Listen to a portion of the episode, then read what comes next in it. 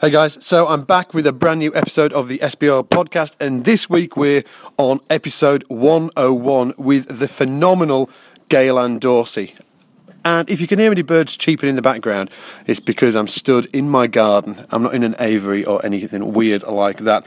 Anyway, today's episode is absolutely killer. Gail has played with the likes of obviously David Bowie, but she's also played with Gwen Stefani, Boy George, Jonatha Brooke, Tears for Fears, INXS, and she's now on tour with Lenny Kravitz as well. And we're going to be talking about her career, how she got into the bass, how she became one of the busiest session players in the world, and how she ended up, you know, playing with David Bowie and um, and the rehearsal or rehearsal procedures that they used to go through, and how she rehearses with Lenny Kravitz and everything in between.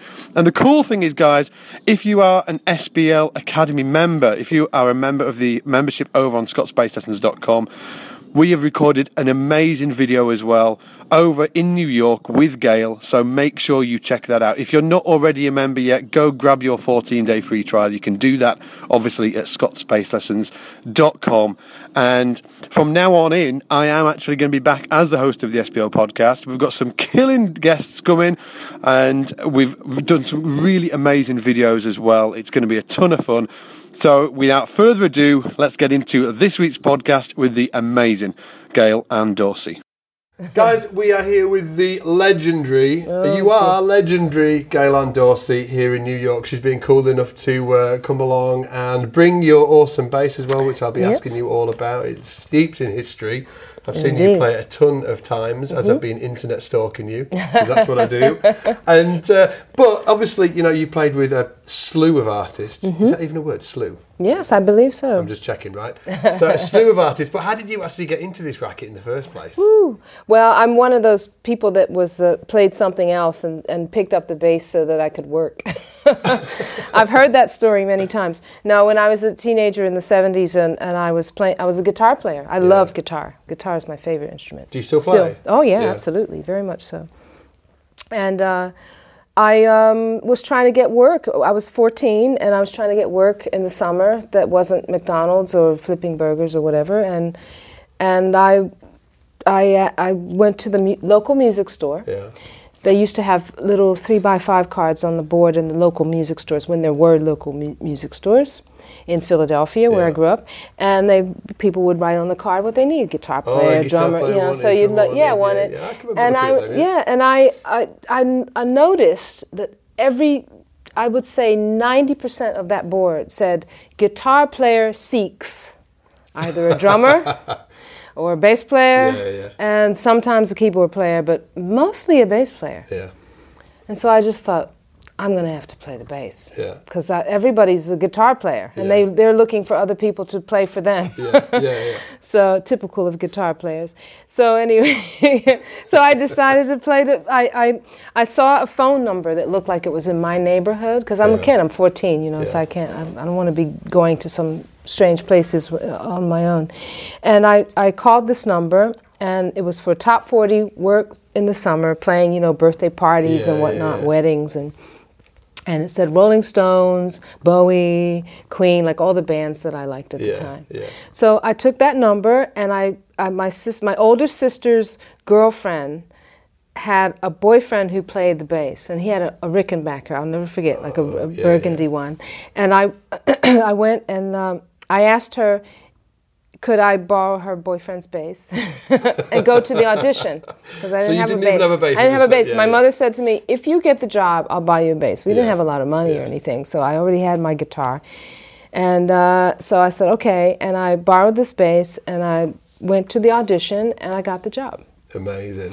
And then my mother bought me an Epiphone bass, which I think on, on my Facebook page there's a photo of me with my 70s afro and this old Epiphone the bass, which I don't own bass, anymore. yeah. I gave it away when I went to college because I wasn't thinking. I wasn't yeah, thinking yeah, that far yeah. about ahead Yeah, about the yeah, future. yeah, yeah, yeah. So, and I thought, oh, I'm going to just go back to playing guitar anyway, but I didn't. Was it was it just a stopgap? Yeah, were you just like It I was yeah, work, it was don't wanna get a yeah, and and um, you know, and I didn't even take it that seriously. You know, I just thought, okay, I can do it. It seemed obviously I could do it. I got Yeah. the job, and then I got a little better at it. yeah. And then I got my own bass, and, but I was still really my head was in guitar and and filmmaking and just other stuff that I Were was you always artistic? Yeah, I was. And I was that from your parents? singing parents? as well? More from my siblings, you know. Oh, really? Yeah. Yeah, my they don't they don't play. Well, my one of my brothers st- still plays. He's I'm the youngest of five kids, so I was the baby, and Yeah. I was like the surprise baby too, because I'm like seven years behind, and then they get older and older.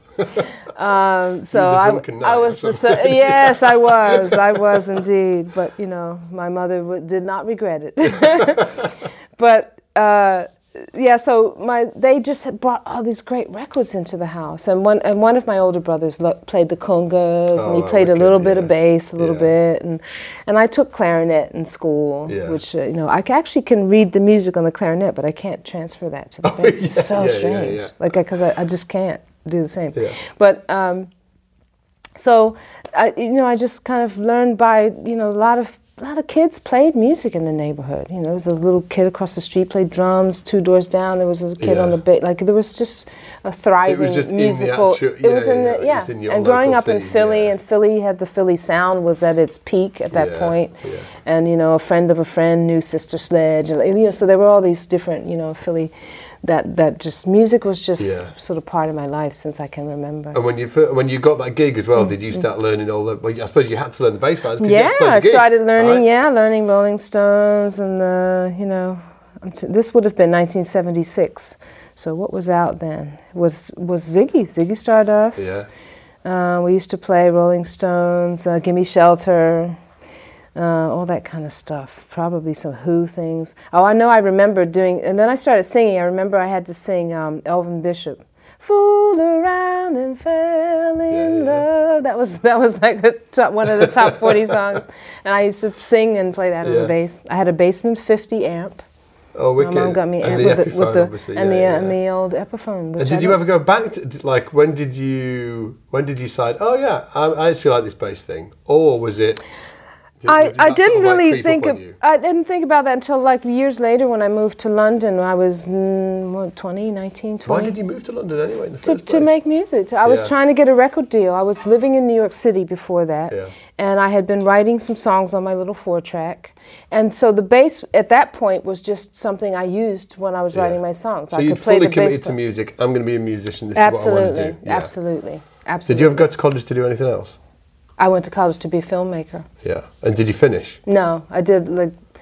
I went to LA, uh, actually Valencia, California, a Yeah. school called California Insti- Institute of the Arts, which um, had different kinds of animation. It was a school owned by Walt Disney. Yeah, yeah. But it had all these different, you know, theater, and music, and, and live action film, which was what I studied, Wow. like regular filmmaking, not animation. Um, not regular, but n- non-animated films. Yeah, yeah, yeah. And um, I did like three semesters there and realized that I did not have the temperament to be a filmmaker. Yeah. I might have had the skills. I had a full scholarship to go. I was making Super 8 movies all the while I was doing music. And I got a full scholarship, but film people were so cruel. They're the, were the most, well, in my experience, in my Yeah, it's class. full on, isn't it? Yeah. Oh, they would, they would do anything to get their movie made. Yeah. They were mean. Yeah. They were cutthroat, horrible people. I hate this, and I was terrified because Yeah, I was yeah, like yeah, yeah. 17, 18. no, but no, this is you know, I was 17 years old or 18 years. I was like a kid, and there was, and I was the only female in my class. So, Oh, you are so put it, so put it, so, and this was 1980. Yeah. So now would be a whole different story. Yeah, There'd yeah. be loads of. I'm.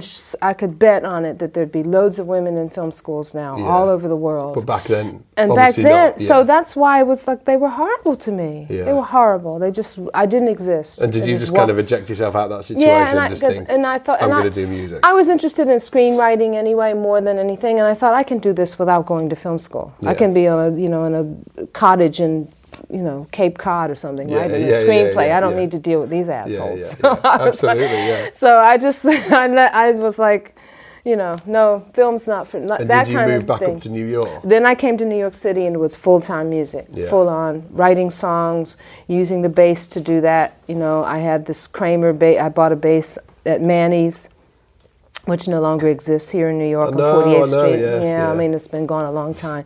I bought this bass called the Duke by Kramer, Kramer bass. So Yeah, like it yeah. like looked like a Steinberger Yeah. and uh, you know, and I used that on my four-track demos and everything. And then I, I had a bunch of songs and I wanted to, try, you know, I was going around in New York and my music that I write is not really like kind of urban music. It's not like R&B or it's Yeah. not really what they would call black music or whatever they call it. Um, and I was having trouble in this country getting people to like get it. Like, Yeah. You know, so I went to, I had an opportunity to go to England. I had a friend from college who was from London, from Finchley. Nice. And I went and hung out there for a while and, and took my music, and there was better response for it in the UK. Oh, so I ended yeah. up staying. You know, because I think in Europe, and- and still to this day, I think in Europe and, and, and the UK and other parts of the world, artists who are not white or like art, like a whatever whatever whatever your ethnic background if it doesn't you know fit with a particular kind of music it doesn't matter like because people just like the music they don't Yeah, yeah, care yeah. whether you're indian or you're black or you're white or you you know Yeah, it's like it's- it's not a question cool- about it's that, what yeah. you do it's Yeah, yeah, like yeah. oh i love that song Yeah, you know yeah, yeah. i don't care if they're whatever aborigine it could, it could be anything Yeah.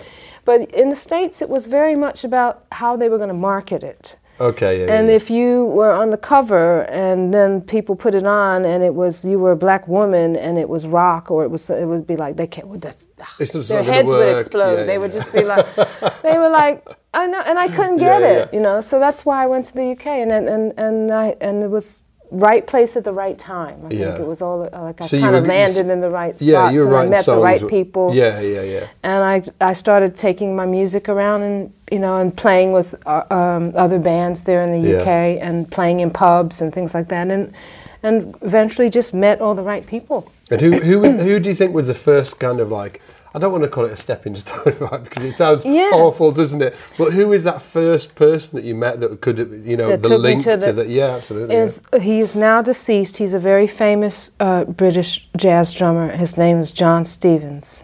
yeah. yeah, yeah, I've heard of him. Yeah, He has a son named Richie Stevens, who's a drummer in London. yeah, Richie is uh, real into funk. He's a great funk drummer, incredible, like art, like funk soul drummer. Um, John Stevens was running a program uh, called, what's it called? The ja- London Jazz Center. I think it was called the. Ja- I, I forget the name of it now. I'm terrible. Um, but he uh, he hired me to be a part of this this uh, this thing he'd started. The office I think was in Covent Garden, but we it was a group of musicians. Courtney Pine was in this. All right. Yeah, He yeah. was in the, this yeah, was yeah. early like, like he was one of the people that was hired at the same time as myself, and we went around to different s- community centers all around London, different areas, Hackney, different you know, and taught what John called the rhythm tree. It was like this jazz improv, and I'm not a jazz person. I was learning things about jazz. I didn't Yeah. really know much about jazz. You know, I like to listen to it, but it wasn't something I felt that I was capable of playing or knowledgeable enough to, to attempt to play very well. So John was teaching this thing though. It was like we would go around to these centers and we would give out instruments. We have a tambourine or a trumpet, like we just like this big box full of Yeah, yeah, yeah, stuff yeah, to yeah. make noise with. And then we would get people from the community, you know, young, young, or whoever wanted to come was was you Come know came to in, this, yeah. come join in, and he would teach like what he called the rhythm tree, and we would make these symphonies with these with the with the community, a group of people by. Um, I have to, I'm trying to remember how the rhythm tree goes. Basically, it's learning the patterns of rhythm when you say when you do say like two against, uh, you know, you do. Um, Oh right, yeah, two against three. and, yeah, and two yeah, against yeah. three. But there was a way you build it up. Like he used to, there was a little diagram he would show, and he would give everybody like a um, a number. You're a two, or you're a six in this beat, and you're, a, and we would go around, and every time, and he would count this thing, and p- all the sixes would go bang on their tambourine, or make a noise on the trumpet, or just do that on the guitar. It didn't. They didn't have to have the skill. They just needed to make the sound. Yeah. So it was like this, like this avant-garde, like symphony of cacophony of like madness with Yeah. uh, with this weird rhythm like Yeah. kind of mixed in Holding with it it. all together. Yeah, yeah, but it so it was making it was making something happen, but it was like it was so cool. So that was like my first job. but what came from that, why I say John Stevens and God rest his soul, and he was a great guy. The second thing that he got me two very special things. One was my first job with anybody really big, which was singing in the Charlie Watts Big Band. Okay, they did I was to do sing- yeah, I didn't stuff, play. right? Yeah, we did. I yeah. did the very first shows that he ever Yeah. did because John Stevens was was a friend of Charlie Watts because they were big jazz Got you. Yeah. drummer friends. Yeah, yeah. John was in the show as well. There were the three drummers up there. And so I was in that band as the singer because he knew I could sing as well. Uh, I didn't play bass in it. And then he introduced me to his son, Richie. And Richie at the time had a band called Well Red with, with him and another guy, another black guy in London. And they had just got this big record deal on Virgin Records. Got you. And it was kind of R&B, like funk Yeah, stuff. yeah. And so he said, "You need to meet my son. We're the, we're the same age and Yeah, everything." yeah. He's like, "You should meet my son." And, and he's got this band. And then so I meet Richie, and Richie says, "We got this big showcase to do for Virgin at Ronnie's. Will you play bass in that show?" And then that, I played bass in that show. Of this really funky stuff, which is not Had- my had it's not my forte. But Had you kind of sort of decided that you were a bass player yet, or were you just yeah, a musician? You- well, no. At that point, I was just a musician. I was still trying to get Yeah. my songs done. Yeah, I was still trying You to get a record guitar and deal. you were singing, yeah, playing bass, so but bass was still was just something that I was, you know, that people were asking me to play. Yeah. It's like, again, it was like it's like it was out of it was beyond my control. You know, Yeah. at that point, it was like that's what people needed. Yeah. People were still looking for that bass Yeah, it was still like the so I, board. so I kept it. Yeah, so I just kind of kept my hand in that. Yeah. I was like, okay, well, if that seems to be the thing that I can make a few, you know, a little bit of money doing, I, I need to keep that bass going. But in mean, meanwhile, I'm still writing songs and playing guitar Yeah. and singing and, and doing other things. So he introduces me to Richie. I do the showcase for Well Red on Virgin. All the Virgin people are at the showcase, the record labels. So they're like, wow, who's that woman on the bass? You know, there were hardly any women at that time on the bass. Yeah. Now there's Yeah. loads, which Yeah, I'm very happy about. Yeah, yeah, Yay, ladies. Let's show them how to do it. Um, but they, so then they were like, oh, well, we want, you know, then they, then Virgin started to hire me for sessions. That's how I got the Boy George session. Was my first recording session. Really? Was doing Oh, some you. songs on the solo record for Boy George, who Richie Stevens played drums for. Got you. So John Stevens, I, I, to, I credit as the very first Yeah, link yeah, yeah. that took, that just sort of he was the domino that went. Yeah, and, oh, but for anybody watching this or listening to this, obviously, Boy George was a singer of Culture Club. Mm-hmm. Culture Club, and this Yeah. and this album I did was his first solo album, and I don't even remember if the tracks I played on even made it onto the record. That was something I learned too about the music industry. It's like when I started doing sessions on people's records, you never know if the track you played on is going to actually end up on the record. Yeah, yeah, yeah. And and sometimes and at first, you know, well, for me, I would be like, "Oh, what happened? Was it my fault?" You know. Like- But then I've grown to realize it's you know, it's many factors why a record, why a song doesn't end up on someone's yeah, record, yeah. and it's nothing personal usually. Um, so.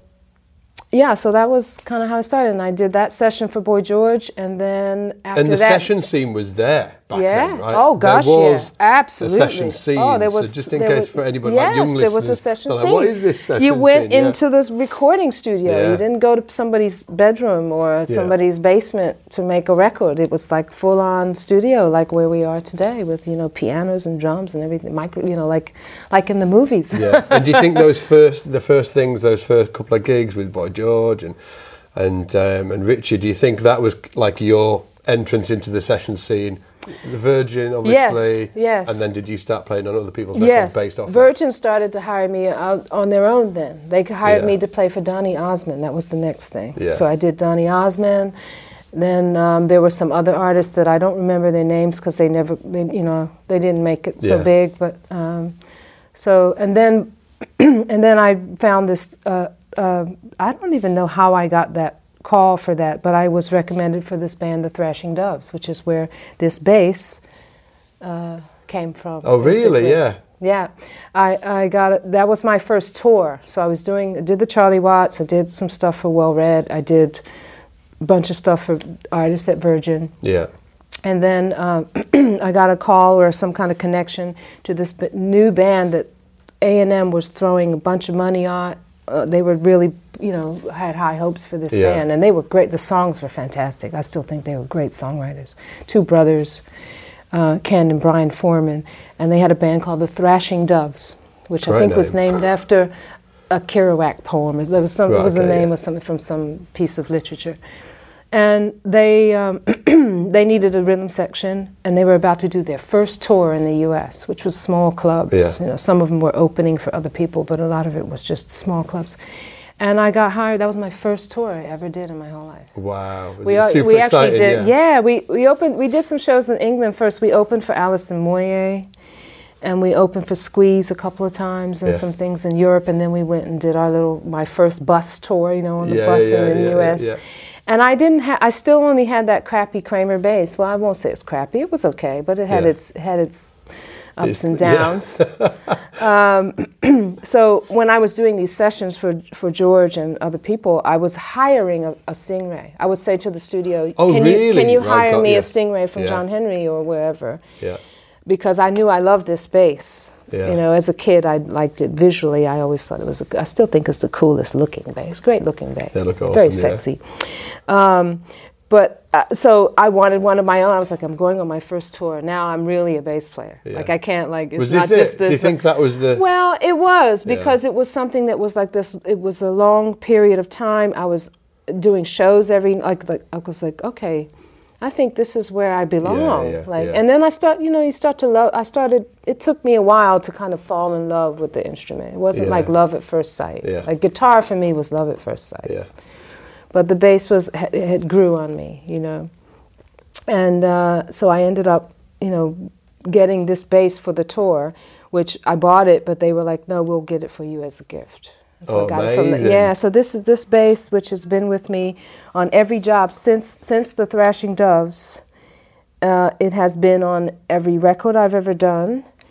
Uh, every tour I've ever done, except for like a handful, like two or three things Wow, that it just the wasn't full- like. yeah. pr- So it's been with me on like every journey. I always bring it and and play it, and it's just it's like the one thing that's been the steady companion in my whole life. I'm to be a super geek, right? Just while we've got the opportunity. Okay. And like, w- what settings do you normally use? Because Okay.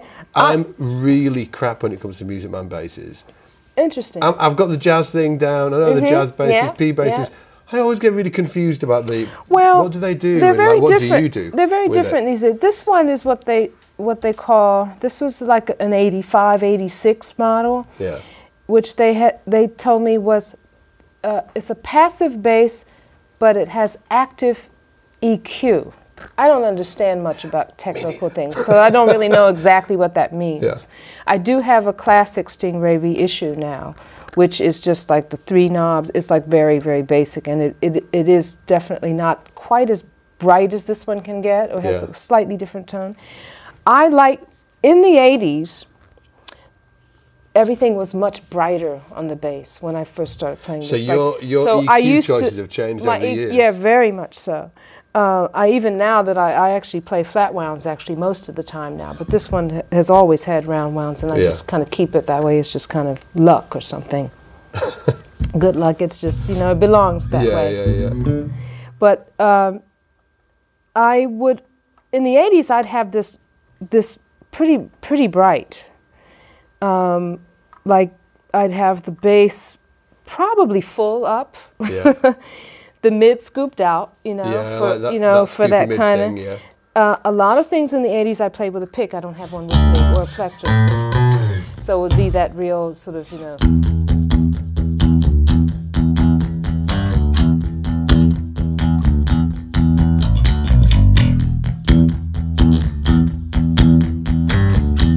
But Yeah. but now, instantly when I pick up any bass, treble completely off.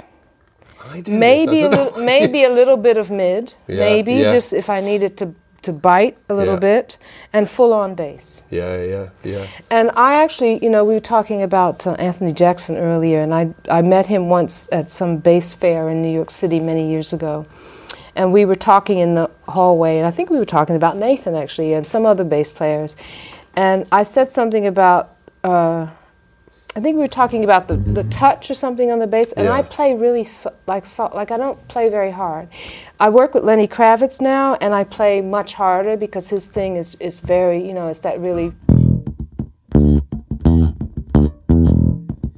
It's like you got to really like dig, and it's Yeah. very, you know, it's It's just full of attitude, Yeah, right? it's not the right bass for this, but um, I play a jazz bass with him because. Oh, do you? Yeah. Yeah, it's much more suitable to what he's doing. He's got the he wants that older retro kind of vibe, you know. Yeah, I, yeah. some some songs I can do stingray on it, but for the most part it's jazz or P bass with Was him. was he? Did he ask you to play jazz? Was he like, "This is what I want"? Yeah, yeah. Absolutely. Does he? Absolutely. Does he? Because he like obviously he plays bass on his records He plays sometimes. bass, drums, uh, yeah. He's like he yeah. does some of the engineering. I know that. Has Yeah. he got like a really good intuitive vibe for exactly what the sound he wants? He knows Yeah, yeah. exactly what he wants. He's He's, one of the enough, few. right? Yeah, he's Yeah. one of the few artists that you know.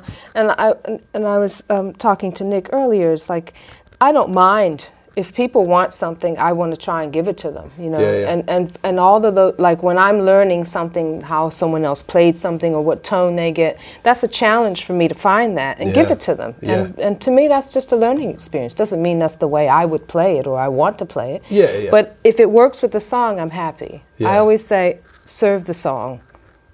Get your shit out of the way and just serve the song. Yeah, do the, do the job. Yeah, Yeah, you know, and I you to do and that to me is like I'm I'm you know I'm happy if I've achieved that at the end Yeah. of the day, but I play really light, you know. And Anthony Jackson was saying to me, he said, "Well, you shouldn't be worried about that. There's a lot of bass players that have a really light touch, but they still have a big can have a big sound. Yeah. So in general, I will have full on bass, maybe a little bit of mid, maybe the mid is centered, uh, and it a little bit if I need to. So right now, I've got no treble on this. The middle is kind of just just boosted over the middle, like the mid notch. Yeah, And the, to me, that's the tone. And I play softly. yeah, yeah. Just keep it round i don't really i used to play more with nails even in the 80s everything was so bright then When did your when did your tone start to change? Was it was In it over a period of time? over a period of time. It wasn't sort of like you weren't like I want No, a different sound. it was over Yeah. a period of time and the song the material that i was asked to play was changing the Yeah. sound of records was changing you know from the 80s to the 90s there's a very different tone that was happening with basses and Yeah. guitars and you know then grunge came i was just, you know and then i got more pedals involved and i started having and with bowie i, I had so many different variations of different pedal boards and and lots of different basses to cover his gamut of sounds of, of over the years I of what the ba- like, basses that have played Yeah. you know from like Let's Dance era you know which was again that very bright Yeah. brighter sounding bass which I used to use my MTDs for yeah, and then you know then there's the old stuff Hang On to Yourself Ziggy all that was I would use Maryland for that pretty much yeah. I Because very so rarely played. sounds. Yeah, I, ha- I have a 59 P bass, uh, and and I got that while I was out on tour with David in the late 90s, and I did use it on some songs, but I didn't play many Fender, much Fender bass. It's a different feel stuff. to these, isn't it? Like a P bass is just a different feel. Yeah, absolutely. Yeah. How did the absolutely. hookup with David Bowie like come about? He called me on the phone out of nowhere. As, uh, yeah, as he would do. Out of- yeah, right. All right, Dave. I was playing with Tears for Fears at the time. Uh, it was it was when Roland and Curt had had a split break up for a short period of time, and um, uh, I had just done a tour with Roland. I had sort of take Curt was the bass player in the band, and so I kind of took his place for a little while, and then I was going to do another solo album, which would have been my third at that time. So, and Roland was interested in producing it, so we were writing together, and I was at his house in Bath, in England. Oh, really? Yeah, yeah. I was at, I was like, I love Bath. I love it's beautiful I think you made there. it when you moved to Bath. I've Ah, got this. yeah, right? It's all- very my nice friends down joke there, about when you moved to Bath, you've moved. Well, yeah, who was the well, who was the Peter Gabriel's down there? Van Bath. Morrison. Yeah, Bob. exactly, yeah, they were. I used to see them in the restaurants when we'd go eat. Yeah. But yeah, Roland lived down there, and I think he grew up down there actually. Um, him and Curt. And anyway, I was at his, staying at his house for like a month or something. We were just writing songs Yeah. and, and playing tennis. We were both tennis freaks at the time, and he had a court, and I was jealous. but we'd write songs and play tennis in the afternoon. But um, I was there working on songs, and, and literally the phone rang at, at the house. His wife came over to the studio and opened, you know, opened the doors and said, David Bowie just called on the phone. I was in the kitchen, you know, feeding the baby, and like I nearly dropped the kid. I, like, she was like, and I was like, what? And she's like, no, he just called. He's going to call. I gave him the number. He's going to call the studio in five minutes. Oh, amazing. I was like, I, and then I thought it was a joke. I was Yeah, like, yeah. somebody from some one of my mates from London is playing Yeah. a joke on me. So the phone rang. I went to pick it up, and he was like, "Hello, this is David Bowie." And I was like, "Who is this? Who really is this?" Like, and he's like, "No, love, it's it's really me." And I was like, "What?" You know, I just it took me like about a minute. I just Yeah, didn't yeah, believe yeah. it, and then I realized, God, that's him. It's interesting to know that like these guys were actually still. It wasn't the management company phone. No. It was him on the phone. Well, right? he's he's a rare bird in that in that instance because most times I get a call from someone's manager or someone something some a friend of someone like like I, like Prince asked me to play guitar for him once. Oh, really? Guitar, not bass, but guitar. yeah.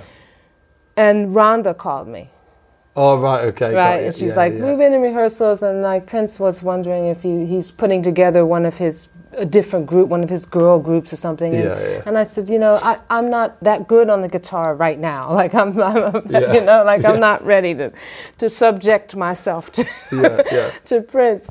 But um, you know, so sometimes most people someone else calls on their Yeah, behalf. yeah, but I've over the, years of knowing David Bowie, he he always called everybody if he wanted to, if he wanted you to do whether you were designing shoes for him or making sunglasses or a set got design. on the blower. He got Yeah, on, yeah. yeah, because he called and tell you exactly what he wanted straight up. And And what was it? Was it for an album or for a tour? this was for the tour with Nine Inch Nails. He was uh, doing like a double. Just a little tour. Yeah, right.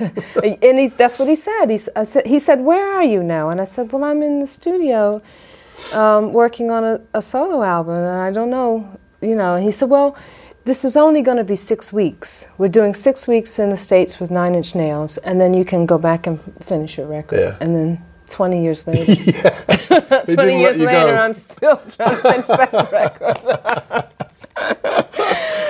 So Amazing. yeah, so Yeah, it was just I don't know. Yeah, well, that that tour just kept going. You know, six weeks came and went, and then it was like, well, we're gonna uh, we're now we're gonna do now it's the- you know that- now it's Yeah, a new album. David now Bowie, right? And, Yeah, and, you know, yeah, and I said to Roland was like, you gotta go. How can you you Yeah, say you no can't to not go, yeah. No. And he was massive at the time, wasn't it? It was like a, it was a huge deal. Yeah. How Well, did I it mean- feel getting the call? God, just shocking. Yeah. I mean, I just couldn't believe it. I went back to New. I had moved back to New York at that time, so when I was at the at Roland's house, I was kind of going back and forth commute, yeah. between between New York and there, and um, so I went back home to New York, and I just like told all my friends, I was like, I was at Roland's house, and Bowie called, and I'm going to do this tour. Yeah. You know, that was I think it was in May. I'm sure I wrote it down in a journal. I hope I did. Do you journal? Sometimes I have gaps. I wish I didn't, I've but been I trying do. to do it. I'm rubbish. But I do have yeah. gaps. But I have. There's a period of time where I wrote a lot. I'm trying to get back into it now. I've started Yeah. again recently. Before I'm too, before I'm too old to remember anything, I'm gonna start writing it down. Um, but uh, I just, you know, I was just over the moon. I, I was scared, to be honest, I- Yeah, yeah, because yeah. you know, I just people like him and Frank Zappa or you know they have this stigma attached to them. If you're if you were one of their band members, you know, it's like a big deal. so Yeah, so in yeah, my mind, yeah. I was like, I felt like okay, I'm a decent bass player, but I'm never like I honestly thought in my head I'm never going to be at the level. There's like of an the bass expectation that comes with it, right? Yeah, I'm Yeah. never going to be at that level to play with the David Bowies of the world or the Elton John, like like the big artists. Like to me, they were on this level that I was never going to reach. Like Tears for Fears for me was amazing. That was a Because that's huge. that is huge, and Yeah. and actually, And I love Tears for Fears. and They're I love them too. And I have to say that was one of the best bands I ever played with Really? in my Yeah, life. yeah. That was just, and Roland was amazing. He's an amazing songwriter. He's an amazing producer.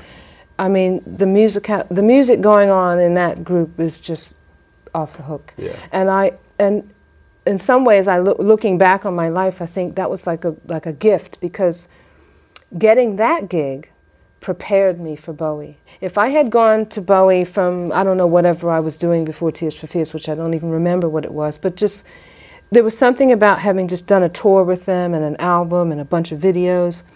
Yeah. I had I had gone up to this other like kind of level where Yeah. I was ready to jump into the next You level. You kind of could get a good feel for but the playing I, field. yeah, Yeah, but yeah. if I didn't have that education, and I still I tell Roland this to this day, it's like you know, like I'm I'm so grateful for the time I spent with with that band, Yeah. probably more than any other in a way, because it was just a, it was a turning point in my playing, in my challenging of myself, Yeah. my ability to sing and play at the same time. All these things were getting, you know, pr- I was getting prepared for what I didn't know was to come yeah. and right so I was, corner. yeah, and then I jumped into that, and I was terrified. I, st- I really, you know, I had Carlos Alomar, Reeves Gabrels, Mike Garson, all these people whose names I'd read on Bowie records for years, Yeah. and suddenly I'm in the room with them in rehearsal, Yeah. and I'm thinking, I can't, you know, I was really, I was on the verge of tears like every day, just thinking I was going to yeah. collapse, like I was going to be asked to play something I just couldn't play. Yeah. How, how challenging was it? It was very challenging, but what was what made it good was that, and I think it, if it, if it was another artist, it probably would have been different. He was so gracious. If he had had a tantrum or was like, you know, weird about anything, like he was so easy about everything. He just left you to it. Yeah. So the only pressure was the pressure I was putting on myself. Like, and I think he was very clever. But I, sometimes I think, I wonder if he really does that on purpose in a way. It's like it's like sometimes the best re- way to get a result from someone is not to like scream at them or be like you better you know but Yeah. it, but just to just assume that they're just going to be fine and like what are you worried about just do that out. Yeah, yeah. and so I just went back to my hotel and I had all the songs we were going to learn and I just I crammed until I fell asleep. I probably Marilyn and I were probably just lying on the bed, just passed out. And I wake up and I'm like, okay, what's the next song? Were you just given like for that first tour? Were you just given like? yeah, this trying was to the think, what- songs what, we're gonna What to did do. we even listen to? About Oh, cassettes? we- was it? we- and that first tour was the Outside album, which was this weird album yeah. that had these weird, and it had a lot of fretless bass. I don't play fretless. I didn't even own one. I do now. Yeah. Um, in fact, a really nice MTD fretless that Michael Tobias built for me. We, I went. He, he's my neighbor, so I went to the workshop and went, Yeah, picked out the yeah, wood, the yeah. neck, everything, and then watched him build it in front of my eyes. It's beautiful bass. I do play it on on the on the Next Day album and, and some of the later Bowie tours. It has the fret markings on I've it because it. Otherwise I can't. Yeah, it's green. Yeah. But so I had to learn, you know, I got my pedals together so I could recreate the fretless sound and, and all that kind of stuff. Were you just given the cassettes to listen to? cassettes? You're right, and it was cassettes. Yeah. Can you remember when you couldn't rewind cassette tape? Can you remember that? And you Oh, had to- yeah. I you still- could only fast forward and you had to turn them round. That's right. Fast forward it and then turn Yeah, back round. Yeah, yeah. was a pain, wasn't yeah, it? Yeah, I still have a cassette players in pretty much every room of my house. I've got bags of cassettes at home. I Yeah, me to too. do with them. play them. I, I can't bring them. myself to chuck them. I haven't got a cassette No, player. Oh, you've got to get one. know, Come get one. on. I and know, I a turntable. You bet, don't tell me you don't have a turntable. I've got a turntable. Oh, good for you. Good. Okay. I'm loving the vinyl. I'm loving yeah, the vinyl yeah, right yeah, now, yeah. No, I never let go of any of that stuff ever. I'm, I'm, I'm very old-fashioned in that respect. You know, my- Yeah, no, my I am super me, sentimental Mm-hmm. about it. When you when you were given the cassettes, were you mm-hmm. given like was it the stems you were given so you could listen to the individual no, bass tracks? No, or I was had it to like figure old it out. school? There yeah, you go. Lenny works. Lenny works. Lenny Kravitz works with like stems. When when we're, I'm learning new stuff from him, he'll he has tracks where he has the bass on the left, and then the rest of the track on the right. Yeah. And so if I can put it in my laptop or whatever and make the balance, You I can can, I figure can it figure it out. out, and then I can put it all the way over to the left or right or whatever, and then play along with it And so I can like see that I'm learning it. Yeah, Yeah, yeah, yeah. So that's really handy. Uh, but David would just give you the song. You just go away and I'd write out my my little bastardized charts that I Yeah. write out that I can understand that Yeah. to follow because I was like I can't make a mistake. This is David. You know I've got Carlos Alomar is over there. Like you know I can't. You know I have Yeah. to do this. I Yeah. have to. And I would just study and study and study and be very scared and worried and study and worried and more. And then God, He would change the key sometimes. A lot of it was not in the original key. Right, in okay, fact, yeah. almost all of it wasn't. Oh, really? Yeah. So that was hard because. I'd learn it off the record and then I'd have to figure out how to transpose it. And I would, but then I'd hope that he didn't tweak it, you know, another half t- step up or half Yeah, step yeah, down. yeah, I'd just be praying when I got to rehearsal. Sometimes I would write a chart, three different charts for each Just in- one, just in case he was going to nudge it up up and down. a little bit or nudge it down. You're like, I've got you. Yeah, yeah. I'd be like, okay, yeah, no problem. yeah, yeah, yeah, yeah. Um, so I just studied and studied, and you know, it I, I, I just feel like he knows, he really knows who he's hiring. Yeah, yeah. And I've noticed that uh, all across the board, from like who's doing clothes or who's doing lights or whatever, he knows, he has researched what your skills are, probably better than you even really? know what so they he's are. He's got like a full. He knows He- exactly. Yeah. He's not relying on management companies to go and do it for him. Oh, not at all. yeah, yeah. Not at all. They have nothing to do. All they do is, you know, sort out the logistics of things. They'd have nothing to do with the creativity and, I think and it's because Bowie's of the work. single, like kind of like a singular vision of what he wanted. Oh, he knows exactly. Yeah, he always knew from the ground up. Yeah. You know, from what you're going to wear to what would, would look, just everything. The full he was thing, the, yeah. the, the, the ultimate artist to me. Uh, just unbelievable. And how long were the rehearsals for? Did you have like? Did you have Months. a ton of time? Really? Yeah, two or Wow. th- two or three months, and we and he he worked at a very um, uh, normal like kind of pace. Like you you could plan your life around it and do things. He would be we were he lived here in New York City. He Yeah. we worked in New York City all the time, and we would do Monday through Friday, maybe a Saturday, maybe from like ten o'clock to six o'clock. So it wasn't like crazy. Yeah, yeah, yeah. No crazy. He would go home like to his that, family. yeah. He's like, it's oh, going home to dinner now. Dinner's on. I got to get home, you know, go see my kid, go see my and wife. stuff or- like that. Yeah, yeah. yeah, and uh, so you know, he might come like we would get in, or, or, or, you know, I would sometimes come in at nine, and I would program my pedals for the songs, or just Yeah. test out stuff, and people bringing amps in and gear, and so there would be like this morning bit where we would have time. All of us would Yeah. have time to noodle and screw with our gear and mess with amps and whatnot, and and then he would maybe come in at about eleven thirty or so, and start When you start guys had singing. kind of sort of like done your thing. Yeah, Yeah, yeah. Was yeah. it was like a musical director for the? Was it kind There of sort wa- of like a, he- a guy that was like? No, he had. helping he- There was a. He, he always had a musical director. Someone in the band had that role. We Yeah. had Gerry Leonard did it. There was a guy named Peter Schwartz was the first one on the first tour I ever did. Um, who else was doing it?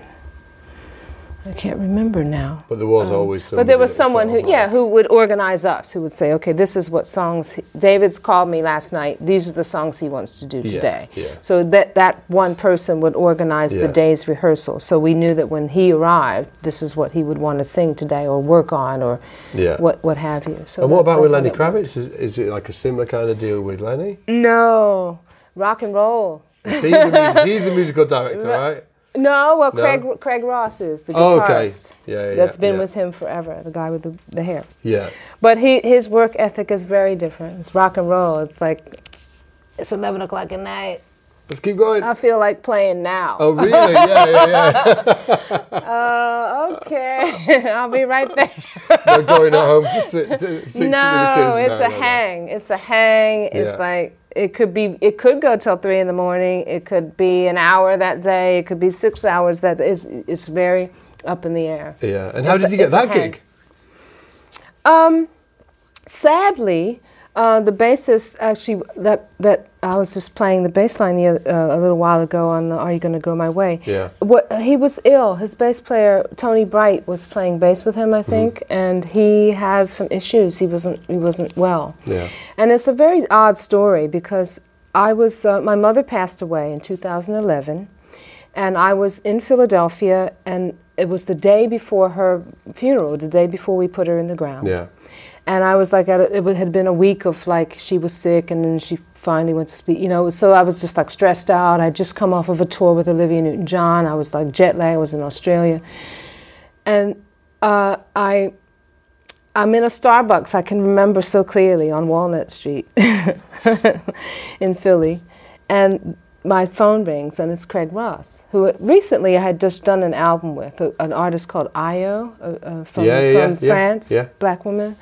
Craig, uh, Craig and I had just done her album in New York City, and in that like October or something, and this was June.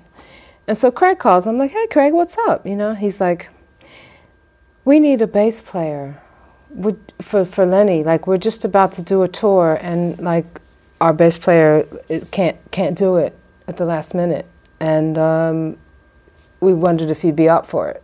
And I was like, "Yeah, I'd love to. Like, you know, I'm I'm burying my mom. Yeah, know? I was going to say, Can, I'll get, come at a can I time, can right? I get back to you like in Yeah. a couple of weeks or something? He was like, "No, we need you now, like Like, how soon can you get here? Oh, you are joking. not kidding.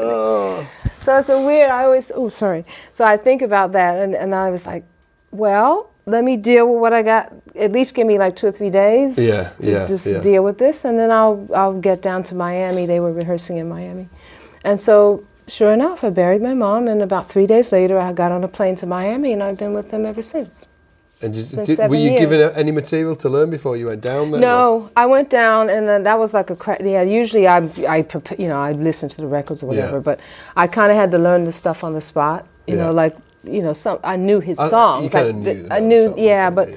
but he really wanted them played like him, and he wanted the sounds. You know, so that was a challenge because I was I just you know obviously my head was just reeling from having just lost my mom, but. Yeah, absolutely. But yeah. I, so I was like, okay, I just got to figure out this situation, and it took a while. And then we went through a bunch of different basses because I brought my basses down, but they weren't the right tone. And then, so the bass I play with Lenny is a '61 jazz bass, which is his. It's not mine. Yeah. We, we it was purchased for me to play on the road because a lot of his really amazing basses. he's got some Has he- the old like the Has he got a old full stuff. like a collection? Is he Yeah. greedy? Well, yeah, he's Yeah. got a lot of guitars Bass and basses and guitar greed and well, oh, yeah, both. I mean, just racks and racks and racks of them. Yeah. But the little, the the old basses that he had down in the Bahamas, where his studio is, where he doesn't take them out on the Yeah, road. They're just yeah. too old and you know valuable. Yeah. So we had to get one for me that was going to be go out on the road, and I still play that one. It's a beautiful bass, I have to say. Sixty-one, one year older than me. oh, really? Oh, Yeah, wicked. 61 jazz. And it's white, like Yeah. that with the tortoise shell, rosewood neck. Just spectacular tone. You know, I mean, you can't, you know, uh, they brought in about four different ones. For, I, I, I chose a jazz bass with him because I wanted to have the more narrow neck for more, he's got slapping stuff and stuff, which I Yeah. don't do that much anymore. But so I preferred that to the P bass. Yeah. And, uh, and it's a great bass, so that's what I play with What's him. your favourite Lenny? What favourite Lenny tune? Favorite Lenny tune? Yeah. Because I've got It's one. actually one of the slow ones. It's that song called Believe. Oh yeah, it's a yeah, it's a cracking tune. Oh, that's a pretty tune. Um, yeah, yeah, What's it? um, I am yours, you and me. If you want it, you got to believe. Yeah. yeah.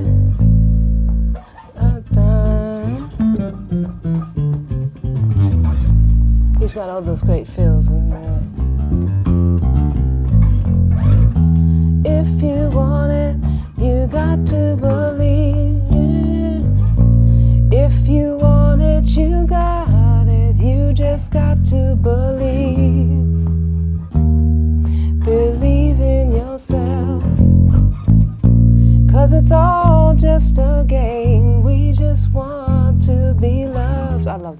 It's a it's I the like melody's that. cracking. Isn't Yeah, it? I'm a melody, you know. yeah. Some of the funky stuff is like, I think I enjoyed playing that more when I was younger, you know. Yeah, well, the funky but it's stuff. not, yeah. but it's not. But I, I, it's it keeps me on my toes. Do you I'm, play like, live with play- him? No. Have No, you heard we that haven't tune? done that one. No, I don't think so. Live, go, go, go, go, go. Oh, it's good. Which album is it on? I've got no idea. I'm going to play it after this interview. Okay, yeah. It's really yeah, there's. A, great. I have to say, there's a lot of things of his that well, I don't been know. recording forever, hasn't he? He's just yeah, so much and there's stuff, a new yeah. album coming. I haven't even heard it yet. I will soon because we're we're starting rehearsals in a few weeks. Are you going to be playing on next it, tour. or are you going to be doing the tour? Just Obviously doing the doing- tour. He plays the on everything. He plays bass and, and drums on all his records. Is that because of his writing style? Does he just kind of sort of like immerse himself He in just- it for, forever yeah, and just yeah, yeah? He works for you. You know, he lo- he's a studio rat too. It's like he doesn't really like touring very much. I don't think. I mean, he enjoys a good when you have a, good night. You have a good night. Oh, well, you know, Yeah, yeah, no, like exactly. he'll he'll Yeah, get in that studio. He won't want to come out no matter what Yeah, yeah. Because he can talking to the engineer control. about like the studio lifestyle. He's Oh, like, it's a thing, isn't it? It's yeah, like, a, yeah. he loves, but and then that, there's that control that he has in the studio that's hard to have live. You have to relinquish a certain amount of that control, and he hates it.